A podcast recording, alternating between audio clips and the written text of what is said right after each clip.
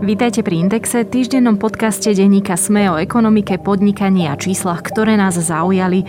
Moje meno je Nikola Šuliková Bajanová a v tejto epizóde sa ako inak nevyhneme daňovej reforme, ktorú postupne predstavuje minister financí Igor Matovič. Podcast Index vám prináša spoločnosť EY, ktorá poskytuje komplexné služby v oblasti auditu, daní, právneho, transakčného a podnikového poradenstva. Jednou z priorít EY je podpora slovenského podnikateľského prostredia a to je prostredníctvom súťaže EY Podnikateľ roka. Viac sa dozviete na webe ey.com lomksk. Máte radi úspešné príbehy a pýtate sa, prečo sú úspešné práve oni? Aj o tom sú rozhovory s výnimočnými slovenskými podnikateľmi, ktorí menia našu budúcnosť. V podcaste Prečo práve oni sa s účastníkmi súťaže EY Podnikateľ roka rozprávam ja, Adela Vinceová. Nájdete ho vo vašich podcastových aplikáciách.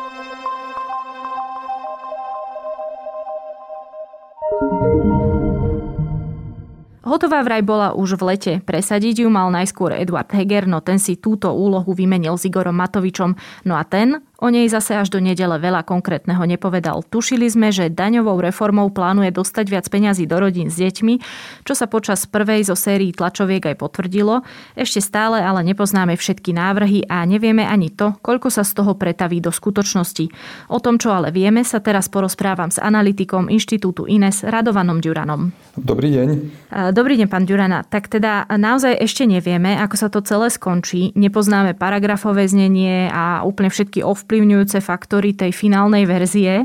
Vlastne teda ešte veľa toho nevieme, ale z toho, čo vieme, alebo čím by som možno radšej začala, je, že aká veľká bola vlastne tá objednávka, alebo stále je objednávka na tú daňovú reformu, ktorú teda v súčasnosti Igor Matovič plánuje robiť. To je veľmi dobrá otázka a nie je na ňu iba jedna odpoveď. Dá sa na túto otázku odpovedať z viacerých uhlov. Tým prvým je stav verejných financií. Ten nám hovorí, že v tohto ročnom rozpočte máme 5 miliardový deficit. V nasledujúcich rokoch sa e, počíta so znižovaním deficitu najmä prostredníctvom e, rastúcich daňových príjmov, ale e, sme vlastne v situácii, keď je veľmi limitovaný až neexistujúci rozpočtový priestor na znižovanie daní. To znamená, že ktokoľvek, kto sa chce púšťať do daňovej reformy, tak, aby mala e, významný dopad e, na motiváciu daňových subjektov, či už pracovať alebo podnikať, tak by si mal najprv priestor vytvoriť na výdavkovej strane rozpočtu, pretože ináč by takáto reforma išla do deficitu a do ďalšieho zvýšenia, zvýšenia dlhu. Ten druhý pohľad e, je taký, že sa môžeme zamyslieť nad tým, akým spôsobom je na Slovensku zdaňovaná aktivita alebo spotreba. Viacerí ekonómovia používajú také e, rozlišovanie v dopade daní na ekonomickú aktivitu. E, ja som v tomto trochu skeptický, pretože tieto analýzy, ktoré tvrdia, že jedno zdanenie má iný efekt ako druhé zdanenie, sú postavené na prieskume mnohých rozdielných krajín a neplatí nevyhnutne, že to, čo sa nameralo na priemere krajín OECD, sa prenesie aj e, do slovenských podmienok. Mám na mysli napríklad to, že e, my sme sa už dostali do situácie, kde pred koronakrízou e, vysoko prevyšoval počet pracovných miest alebo pretrvával e, počet neobsadených pracovných miest. Takže my sme neboli v situácii, keď by ľudia nechceli pracovať. Problém bol v tom, že tie pracovné miesta nevznikali v prostredí rómskych osád alebo zaostávajúcich regiónov a tam tá daňová reforma môže pomôcť. A paradoxne práve toto regionálne zohľadnenie v tej daňovej reforme absolútne chýba. Ešte sa trošku inak opýtam tú otázku.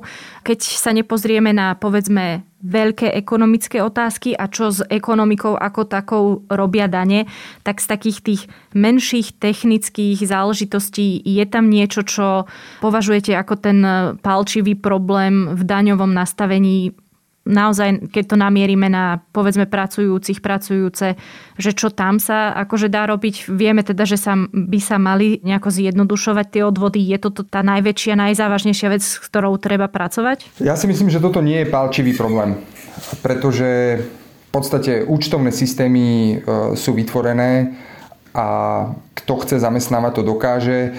Máme podnikateľské kilečka, ministerstvo hospodárstva, ktoré sa snaží znižovať tú byrokraciu s tým, Pokiaľ vy zjednodušíte platbu odvodov, tak ušetríte prácu niektorým mzdovým účtovníkom, ale to, že musíte vykazovať pracovnú dobu, to, že musíte tých zamestnancov nahlasovať do deviatich rôznych úradov, to, že nemáte istotu, či máte splnené všetky povinnosti, tak to sa nedá vyriešiť daňovou reformou.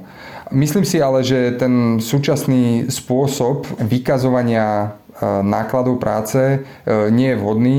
My by sme potrebovali zrušiť tú súčasnú hrubú mzdu, ktorá je v skutočnosti polohrubá, pretože ona spôsobuje to, že zamestnanci nevedia, koľko platia za služby štátu a ja používam taký termín fiškálna transparentnosť. To je to, akým spôsobom štát občanom ukazuje, koľko platia za jeho služby.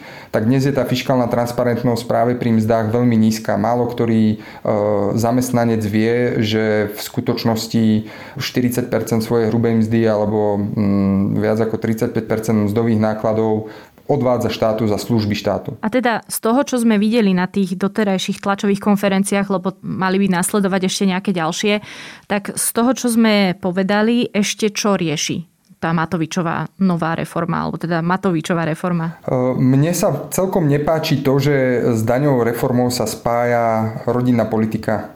To je vlastne politikum, ktoré vstupuje do ekonomiky a riešia sa sociálne otázky prostredníctvom plošných opatrení a ja si myslím, že v súlade s finančnou transparentnosťou to, čo je sociálne, by malo byť pomenované ako sociálne, malo by to byť solidárne. Bohužiaľ, aj v tomto prípade vidíme snahu poskytovať rovnaké dávky všetkým. Čiže pri tej rodinnej politike na začiatku pán Matovič argumentuje 100 tisícom detí, ktoré si nemôžu dovoliť krúžky, ale to krúžkovné chce poskytnúť všetkým. Takisto zvyšovať daňový bonus všetkým. A tento plošný prístup strašne predražuje tieto výdavky a tým pádom zatvára dvere pre daňovú reformu. Dane z pracovnej činnosti alebo z podnikateľskej činnosti v zásade ostanú rovnako vysoké práve preto, že e, nevznikol priestor na ich zníženie. Tam inak je v tejto konkrétne rodinej časti viacero takých zvláštností, ktoré si všimli aj ľudia povedzme na Facebooku, e, že sa 29% budú zdaňovať služby deťom. Ešte je tam teda niečo, čo by ste tak vypichli, že to nedáva úplne zmysel, keď sa môžeme teda opäť aj dotknúť tej neadresnosti. E, malo by to byť naozaj tak, že iba do nejakého príjmu sa kvalifikuje príjemca takýchto poukážok? Alebo ako by to teda malo vyzerať v ideálnom svete? Tak ideálny svet je taký, ako má kto ideológiu, ako si ju sám predstavuje. Mne sa páči český model, v ktorom prídavky na dieťa dostáva menej ako polovica rodín a je to práve ohraničené e, výškou príjmu rodiny. To znamená, že je tá dávka adresná a snaží sa pomáhať rodinám, ktoré majú nízky príjem tej rodinnej politike samozrejme vyčnieva rekreačný bonus, čo je mm, nesystémová dávka, e, na ktorú sme boli zvyknutí u predchádzajúcich vlád e, v sociálnych balíčkoch to stojí 320 miliónov eur a keď si to porovnáme s rôznym iným zvyšovaním daní, e, so zavadzaním selektívnych daní alebo zvyšovaním daní z dividend, tak e, toto nedáva moc e, ekonomický zmysel. Slovensko rozhodne nemá palčivý problém v tom, že by rodiny na Slovensku nechodili tráviť svoj voľný čas do slovenských turistických zariadení. A inak ešte jednu vec, aby som to čo najlepšie pochopila.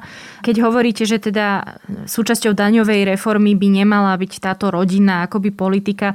Tým myslíte to, že to nie je naozaj, to čo ste práve povedali, že to nie je naozaj ten palčivý problém, alebo že by to mal naozaj riešiť niekto iný? Tak zaprvé e, je neštandardné, že minister financí rieši rodinnú politiku, keďže to nespadá do jeho rozpočtového určenia alebo do určenia ministerstva financí.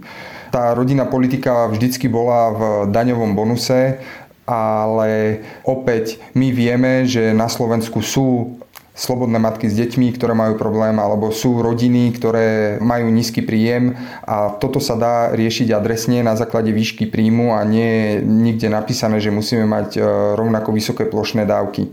A to, že tie plošné dávky tam sú, tak to je politikum. A je to politikum, ktoré zasahuje do toho ekonomika keď to e, zjednoduším takto, že mali by sme to oddeliť, e, tieto dve diskusie nemali by byť e, vôbec spájané, pretože tá drahá rodinná politika zväzuje ruky v daňovej reforme. No a ešte jedna vec, v podstate tento zásluhový systém tu už bol navrhovaný, bolo to ešte za čias ministra vnútra Roberta Kaliňaka, ktorý presne s Igorom Matovičom vtedy rozbiehali tú tzv.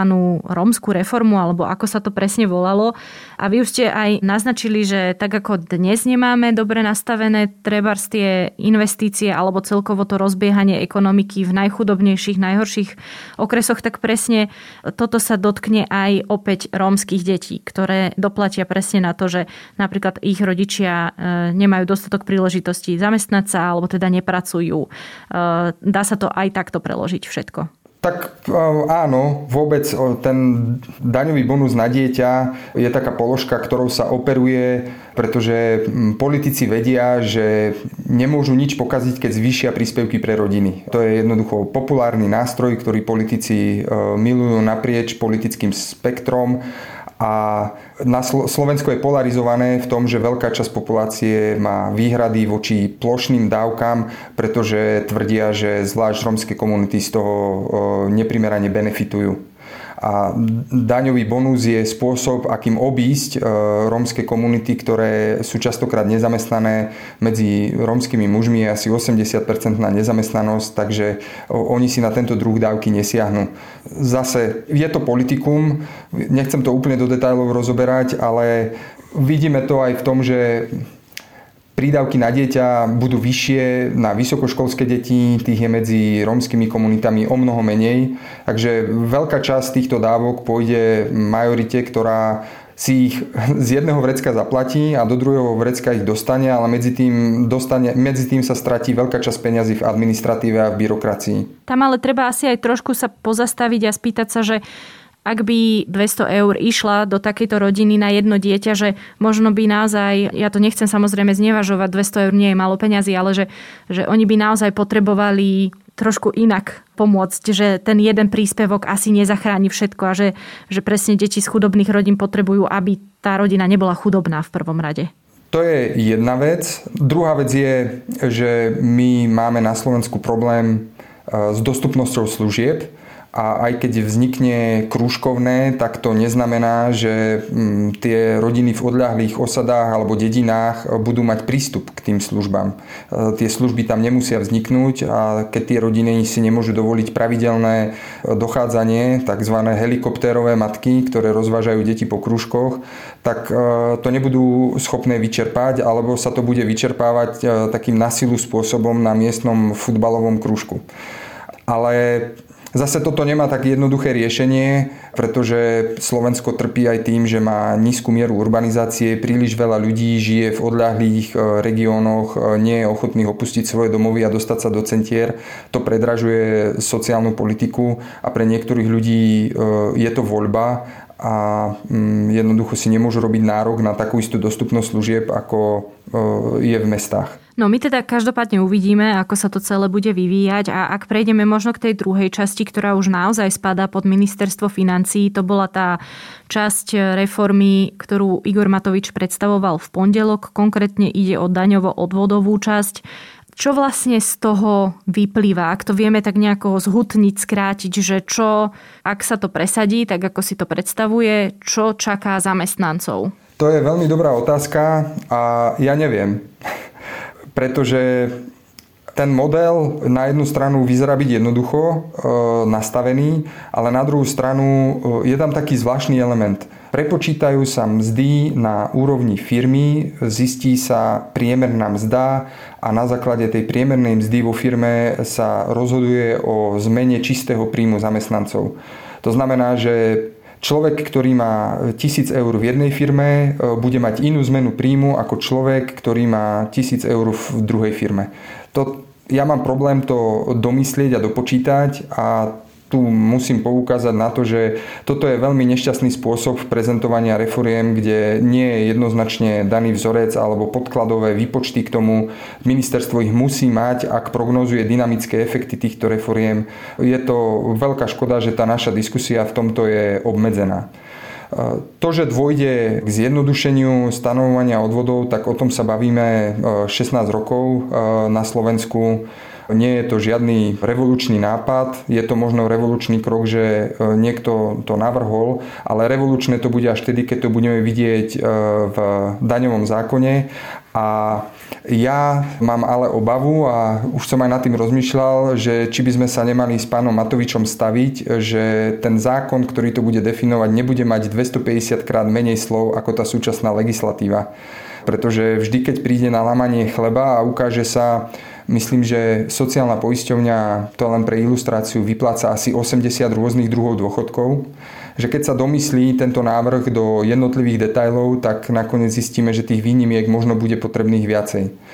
To, čo mi v tej e, reforme zdanenia práce ale chýba, je e, zrušenie hrubej mzdy ako takej, pretože to je zavadzajúce číslo. V tomto novom kontexte to je vlastne, to nie je nič iné ako daňový základ Slovo hrubá mzda by sme mali používať pre celkové mzdové náklady zamestnávateľa a z nich by sa malo počítať všetko, aj odvod zamestnanca, pretože odvod zamestnávateľa neexistuje, môže existovať jedine odvod zamestnanca a aj daň, ktorú zaplatí zamestnanec. Nech je to jednoznačné a nech zamestnanec vie, že necelých, ja neviem, 40-45% zo svojej odmeny za prácu zaplatí štátu. Toto je inak zaujímavé, lebo my sme už naozaj naučení na to, že čo je naša, povedzme, hrubá čo je naša čistá mzda. Akú perspektívu poskytuje, ak by zamestnanec vedel, aká je cena jeho práce? Ja by som bol veľmi rád, keby sa zmenilo toto naše povedomie o tom, pretože my e, vždy narážame na to, že keď je napríklad vyjednávanie o minimálnej mzde, a zamestnanec vidí, že však hrubá mzda sa zvyšuje o 40 eur, prečo máte problém a zamestnávateľ vraví, no to není 40 eur, to je 80 eur, ktoré ja musím vynaložiť na to zvýšenie. Takže ako náhle by sme sa v tej hrubej mzde presunuli do tých skutočných mzdových nákladov, tak potom by e, zanikol tento šum a e, všetci by sme veľmi dobre e, vedeli, čo znamená každý takýto administratívny zásah do mzdovej politiky. Že koľko stojí vlastne 1 euro vedeli by sme, že z jedného dodatočného eura dostaneme v čistom iba polovicu. Ak sa vrátim k tomu príkladu 1000 eur, e, jeden zamestnanec v jednej firme a druhý v druhej, čo z toho vlastne vyplýva a samozrejme nepoznáme ani tie výnimky, ktoré k tomu môže, možno pribudnú. Nevieme vôbec to paragrafové znenie a tak ďalej, ale takto na prvú, čo z toho vyplýva vlastne, že ktoré firmy alebo ktorí zamestnanci budú teda najviac e, nadávať a ktorí sa z toho budú najviac tešiť? No ja na túto otázku neviem odpovedať, poviem úprimne, e, pretože tak ako to bolo prezentované na tej konferencii, mne vychádza, že aj ľudia s vysokým príjmom by mali mať vyšší čistý príjem a, a výrazne vyšší čistý príjem a teraz neviem, že či to bol úmysel alebo nie, a, alebo som to len neporozumel, alebo to nebolo dostatočne vysvetlené. Ale keď si, keď si to zjednoduším a skrátim, tak v súvislosti s týmto minister prezentoval, že náklady na tie na ten jeden odvod, respektíve na tú jednu daň by mali byť 900 miliónov eur. To by mal byť ako výpadok vo verejných financiách. A Zároveň tých 900 miliónov by malo byť e, kompenzovaných zrušením odvodových výnimiek a daňových výnimiek e, za viac ako 500 miliónov. Čo inými slovami viac menej znamená, že bude sa to brať z iného vrecka, ale furt sa to bude brať z vrecka niekomu. Takže tá samotná reforma za 900 miliónov vzhľadom na to, že na daniach, odvodoch e, zaplatia pracujúci myslím, že to spomínal Matovič, 16 miliard, tak nie je tak výraznou zmenou pre toho vzorového zamestnanca 1400 eur vo verejnej správe, tak e, z jeho odmeny za prácu pribudne v čistom 1,7% do jeho čistej mzdy. Takže to nie je výrazná zmena a nie je výrazná práve preto, že nevznikol ten rozpočtový priestor na výdavkovej strane. Prejdem k ďalším, nie že zamestnancom, ale teda zarábajúcim ľuďom a to sú podnikatelia a živnostníci a to je časť reformy, ktorú zase Igor Matovič predstavoval v útorok. Tam len v krátkosti poviem, že daň z príjmu pre právnické osoby by sa mohla znížiť z 21 na 19% Podnikatelia by zároveň mohli mať flexibilné odpisy majetku na produktívne investície či možnosť tzv. skupinového zdaňovania. Ako že my sa rozprávame čerstvo po tej tlačovej konferencii, ale teda z tohto vám vyplýva, čo je to dobrý návrh, zlý návrh, alebo ešte ani to nevieme poriadne vyhodnotiť? V zásade je to dobrý návrh, pozitívny návrh. E, my sa vraciame k starej 19, e, ktorú sme tu mali pred ešte snad nejakými 8 rokmi, ale je to nevyhnutný krok. Slovensko má v regióne najvyššiu sadzbu dane z príjmov právnických osôb, čo nás znevýhodňuje pri lákaní investícií domácich aj zahraničných. V Maďarsku je tá sadzba pod 10%, v Poľsku je tiež veľmi nízka sadzba aj pre stredné firmy, takže toto sa muselo stať a ale kvôli tomu, že sme na 19 a nie nižšie, tak nemôžeme hovoriť o revolúcii. Je to skôr taký návrat do normálu a za revolúciu by som považoval napríklad to, keby minister predstavil koncept e, estonskej dane, e, ktorý nezdaňuje zisky, ale zdaňuje len dividendy. To znamená, že ešte viac podporuje reinvestíciu a budovanie firiem. Tu daň už e, prijali aj v Lotyšsku a je momentálne na stole v Litve. To by som považoval za revolučnú zmenu. Toto zníženie sadzby a flexibilné odpisy sú dobrá vec, ale nie je to revolučná myšlienka. Vo viacerých krajinách to už existuje to skupinové e, zdanenie je tiež dobrá vec, pomôže to podnikateľskému prostrediu, ale tých minus 30 miliónov naznačuje, že to nebude mať až taký veľký dopad.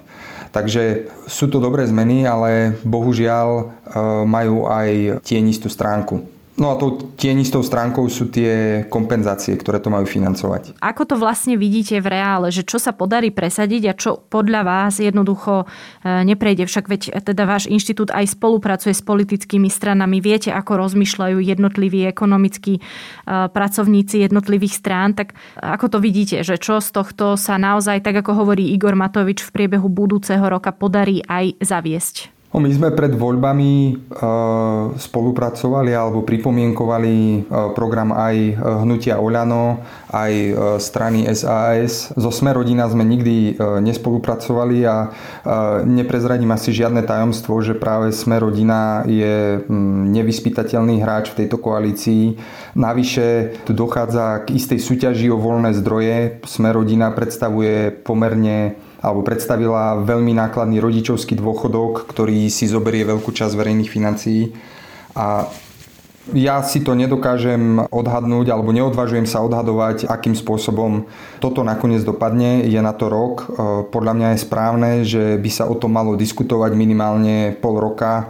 Ja dúfam, že ministerstvo financí zverejní a sprístupní aj všetky podkladové dáta, aby tá diskusia mohla byť založená na faktoch a otvorená ale v celkovom kontexte ja som nešťastný z toho, aké nové dane vznikli, ak sa tam navrhla od milionárskej dane cez e, nové dane pre banky, cez zvyšovanie daní z dividend, ktoré de facto budú slúžiť na financovanie neadresných sociálnych dávok a nesystémových dávok, ako je rekreačný bonus. Že už keď to Matovič spojil, tak sa na to pozerajme dohromady. Poďme znížiť 1,2 miliardy výdavky na rodinnú politiku tak, aby tie výdavky boli adresné a potom nebude nevyhnutné e, vymýšľať nové dane a vlastne na jednej strane sa snažíme podnikateľskému prostrediu pomôcť, na druhej strane e, ho komplikujeme tými novými daňami. A, a úplne na záver, ak by ste mi to mali nejako preložiť, tú celú reformu, že aká je teda jej filozofia, že čo to je, čo to je zač?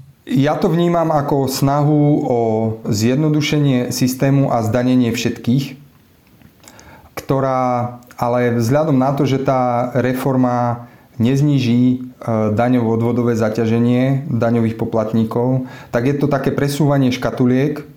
Ak to takto prejde, tak by to bolo premeškanie príležitostí na takú úpravu daňového systému, aby podnikateľom a občanom e, nechala viac peňazí s ktorými budú môcť sami rozhodovať a tak zlepšovať svoj blahobyt, prípadne prispievať k hospodárskému rastu. Hovorí analytik Inštitútu Ines Radovan Ďurana.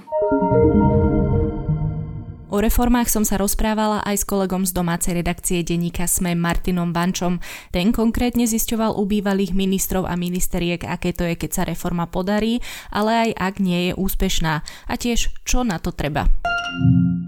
Martin, my sa teda ideme rozprávať v kontexte toho, že Igor Matovič, minister financí, predstavuje niečo, čo nazval daňová revolúcia. Ide v podstate o daňovú reformu, ale zatiaľ o nej veľa nevieme, alebo teda nepoznáme treba tú papierovú podobu, nepoznáme konkrétnosti, nevieme, aké zákony sa ešte budú meniť.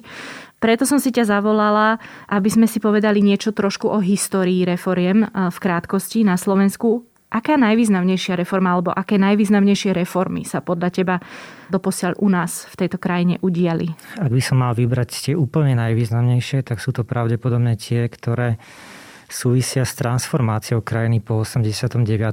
To znamená, že keď e, sme prechádzali z plánovaného hospodárstva na trhovú ekonomiku, keď sa tu formovali nejaké tie základné demokratické inštitúcie, čiže akože myslím si, že toto obdobie už asi rozsahom a závažnosťou reform nikdy netromfneme. Mm. Potom ďalšia taká fáza reformná, ktorú asi tiež už tak skoro netromfneme, možno nikdy, je e, prvá a druhá Zurindová vláda.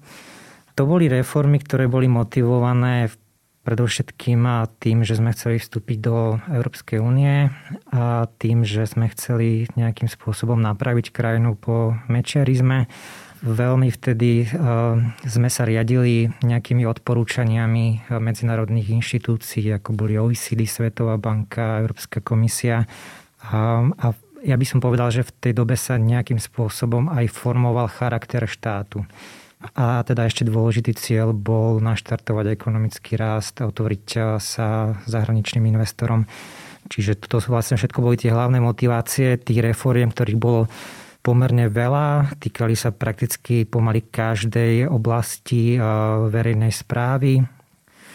A dá sa povedať, že boli aj úspešné, pretože tie ciele naštartovať ekonomický rast, otvoriť nás eh, investorom, rovnako ako eh, vstup do Európskej únie, tak všetko toto sa podarilo.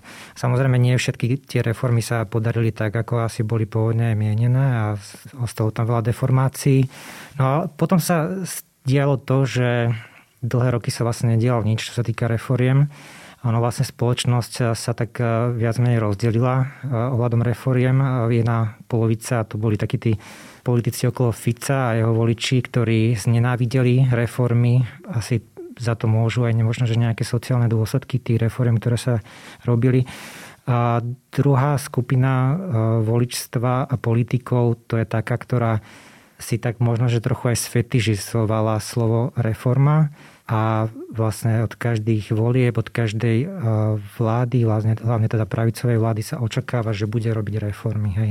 Aj takisto radičovej vláda na to e, nadviazala, na túto mániu reformnú, ale vlastne nič nestihla, pretože vládla veľmi krátko. Navyše e, riešila vtedy ekonomickú krízu. No a teraz sa dostávame vlastne do súčasnosti, kedy to vyzerá, že možno, že nás čaká zase nejaká nová éra alebo fáza reformná, ktorá súvisí predovšetkým s plánom obnovy ale asi sa ešte k tomu dostaneme. Jasné.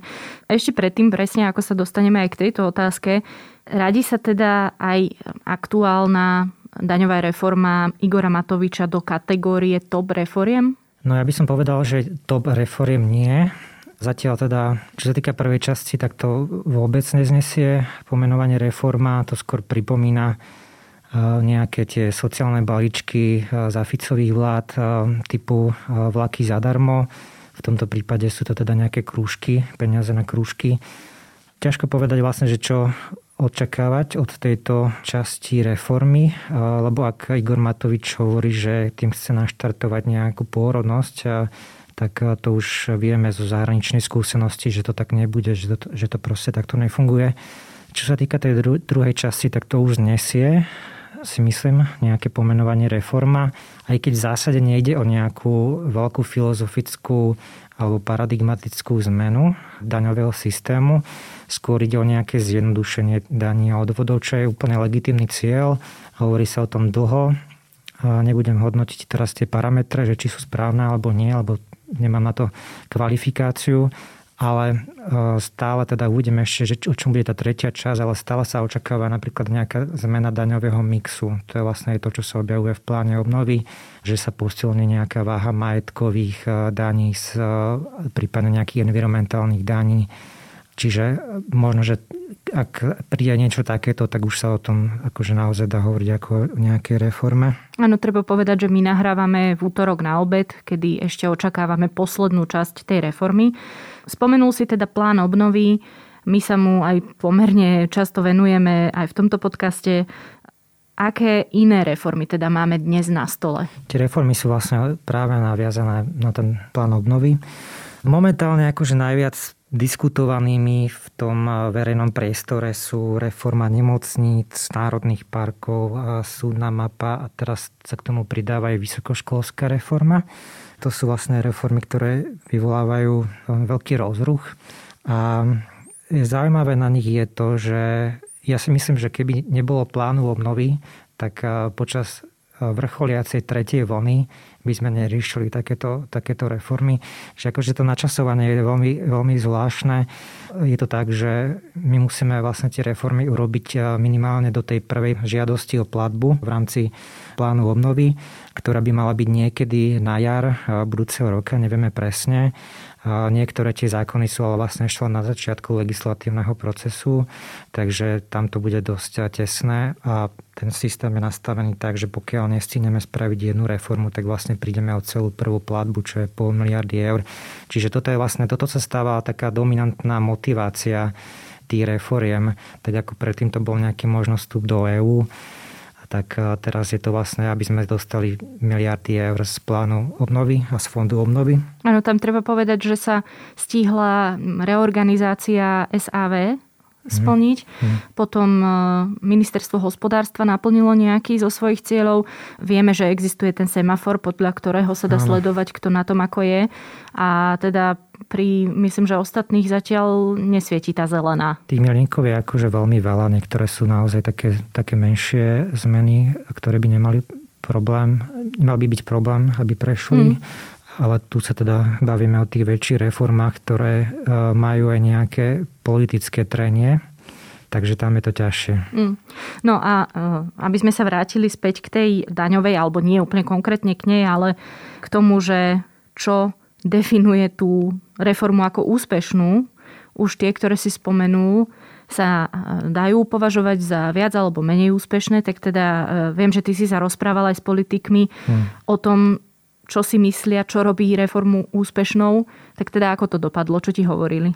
Lucia Žitňanská hovorila jednu takú zaujímavú myšlienku, ktorú som si zapamätal, že reforma by mala priniesť ešte do volieb nejaké pozitívne efekty lebo vtedy je tam nejaká istá garancia, že po voľbách, keď príde nová vláda, tak celú tú reformu neprekope, ale nezmení a nevráti do pôvodného stavu. No veď toto, že tie reformy sú často viac politická záležitosť ako technická. Áno, to je zase niečo, čo hovoríva veľmi často Ivan Mikloš. Hmm.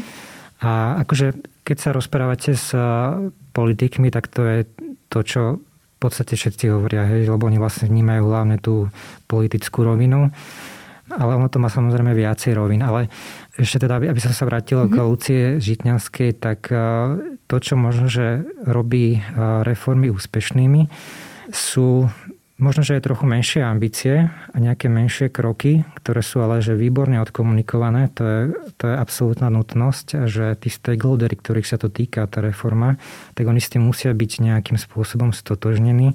Aj keď akože nedá sa očakávať, že budú všetci s tým stotožnení. To sa, to, to, to sa nestane nikdy. Odporcovia. Mm-hmm. Ale Problém je v tom, že väčšina tých reform, o ktorých sa teraz diskutuje, tak oni nekončia tým, že sa schvália v parlamente, ale že tam potom nastupuje nejaká implementačná fáza, ktorá môže trvať niekoľko rokov. Napríklad pri tých národných parkoch nás čaká zonácia ešte, čo sú vlastne tvrdé vyjednávania tých jednotlivých aktérov o tom, že kde budú tie prísne chránené územia.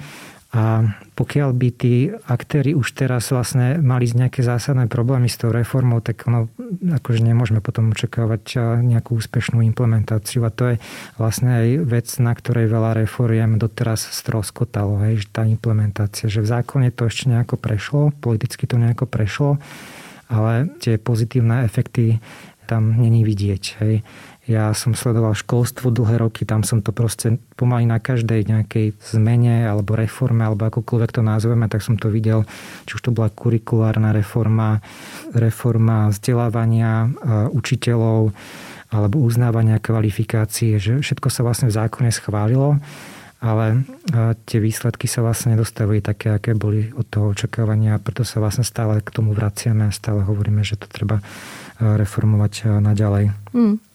Čiže jedna vec je teda tá komunikácia s tými stakeholdermi. Potom, ak teda sa pozrieme na to politické schvalovanie, tak to, čo mi ešte hovorili všetci tí politici, ktorí stali za tými reformami úspešnými v minulosti, tak je, že tie reformy potrebujú na tej politickej úrovni nejakého silného politického lídra, ktorý dá tú garanciu tým reformám a postaví sa svojou politickou váhou za tie reformy. Dnes vládu vedie Eduard Heger, od neho sa možno, že očakáva táto rola, ale jeho politická váha momentálne nie je až taká veľká, aj vzhľadom na to, že napríklad nie je predsedom svojej politickej strany. Druhou takou možnosťou, kto by sa mohol postaviť za tie reformy a dať im váhu je Igor Matovič. Ale zase o Igorovi Matovičovi vieme, že je to proste človek, ktorý vyvoláva veľa konfliktov a ktorý nie je veľmi politikom nejakého zbližovania a hľadania nejakých e, prienikov. Takže teraz momentálne asi chýba tam taká e, politická osobnosť, ktorá by tú záruku dala. Takto to uzatvára kolega Martin Vančo z domácej redakcie Denika Sme. Ďakujem. Podcast Index vám prináša spoločnosť EY, ktorá poskytuje komplexné služby v oblasti auditu, daní, právneho, transakčného a podnikového poradenstva. Jednou z priorit EY je podpora slovenského podnikateľského prostredia a to aj prostredníctvom súťaže EY Podnikateľ roka. Viac sa dozviete na webe ey.com lomksk.